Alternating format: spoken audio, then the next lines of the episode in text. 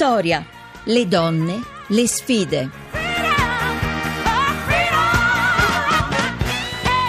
Le 17.32 bentornati all'ascolto di Vittoria, sempre da Maria Teresa Lamberti. È la seconda parte in cui, come sapete, ci colleghiamo con la redazione di un giornale. Con noi ora c'è Silvia Bombino, giornalista che si occupa di attualità per Vanity Fair. Buonasera Silvia. Buonasera a tutti.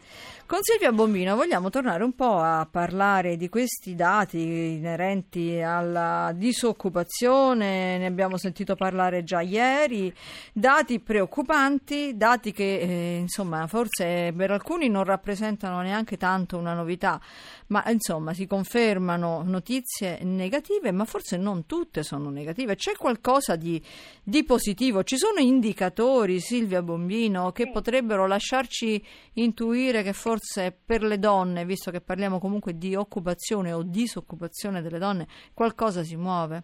Sì, diciamo che i dati Istat sono sempre un momento drammatico di solito per l'occupazione negli ultimi tempi e quelli di ieri hanno confermato insomma, che eh, la disoccupazione, almeno quella femminile in particolare, qua parliamo di donne, è salita dell'1% circa a dicembre dell'anno scorso. Eh, sommando poi le persone inattive, eccetera, diciamo che il quadro per le donne non è, eh, non è roseo. Eh, se poi si vanno anche a vedere i dati poi internazionali, il Global Gender Gap, insomma tantissime altre cose, eh, si vede sempre che eh, diciamo, le donne rimangono sempre penalizzate in questo settore. Però, eh, come dicevi tu, accennavi tu, eh, potrebbe esserci una luce in fondo al tunnel, mm-hmm.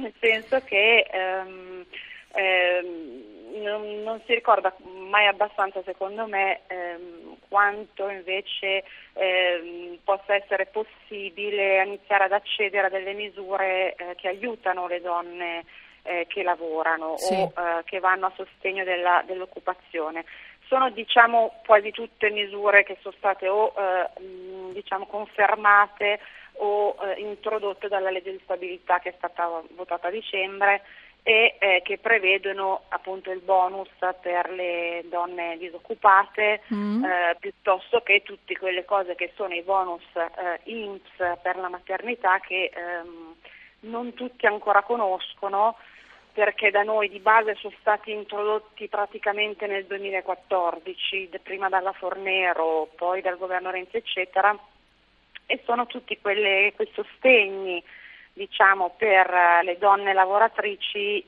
anche mamme, che eh, non sono diciamo, degli aiuti poco, poco importanti. Cioè Sono sostegni importanti, è vero, ma possiamo secondo te Silvia che... eh, sì. immaginare di fare un discorso distinto tra mh, eh, aziende private e pubbliche?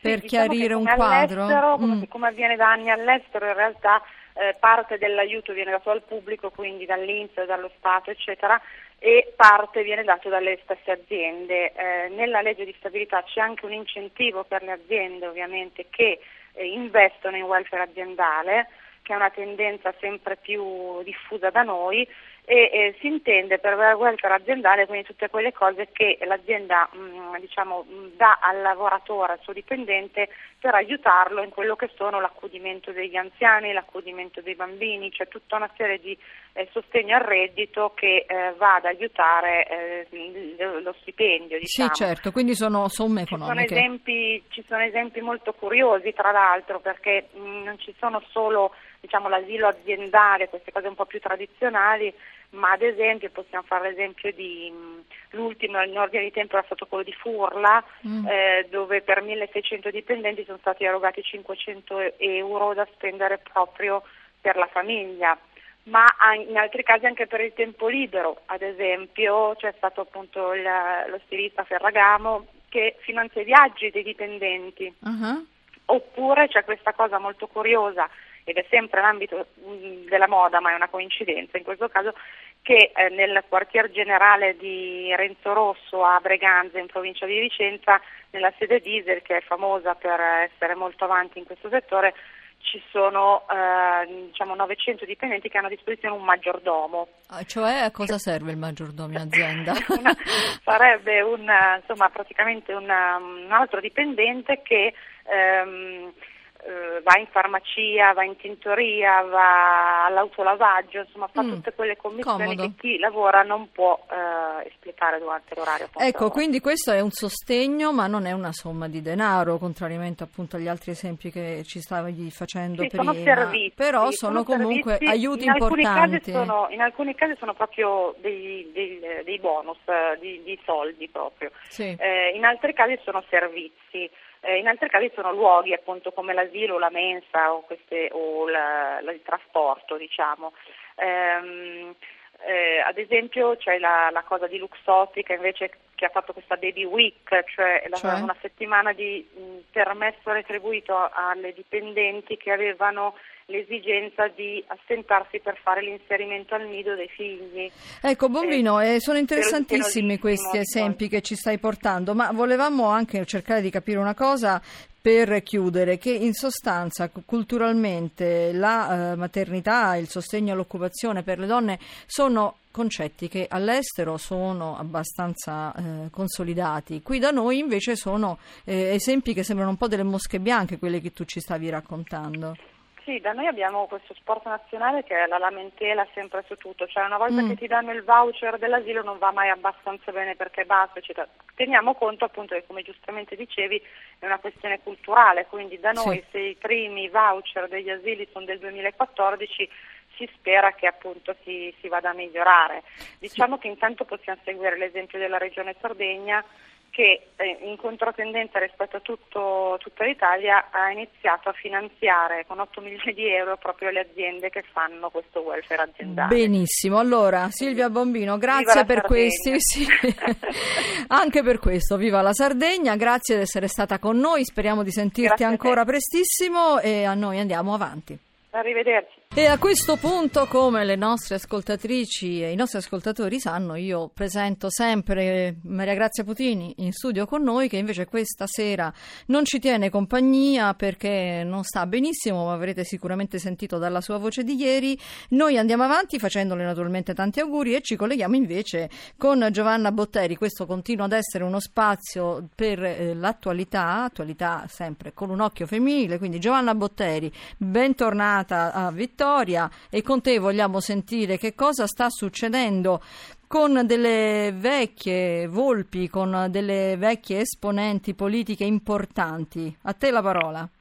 Ah, La, la storia è, è- è quella di una, di una vecchia signora in realtà, Sì. eh, 80 anni e passa, una vecchia signora ebrea nata eh, in Boemia, scappata alle persecuzioni razziali perché ebrea come tutta la sua famiglia, con una storia di, di profuga prima Mm. in Europa e poi negli Stati Uniti. Stiamo parlando di una refugee, di una profuga ebrea dell'Europa centrale che eh, negli Stati Uniti nel 1957, 60 anni fa, è diventata cittadina americana Sì. e qualche decennio dopo è diventata segretario di Stato degli Stati Uniti. Parliamo di Madeleine Albright che eh, alla sua eh, straordinaria, dall'altezza forse della sua esperienza, della sua storia, delle sue sofferenze, lei profuga, lei ebrea, dice oggi, annuncia di volersi registrare come musulmana in segno di protesta contro il bando deciso dall'amministrazione Trump. Un segno di protesta, un segno di grande coraggio, diciamo.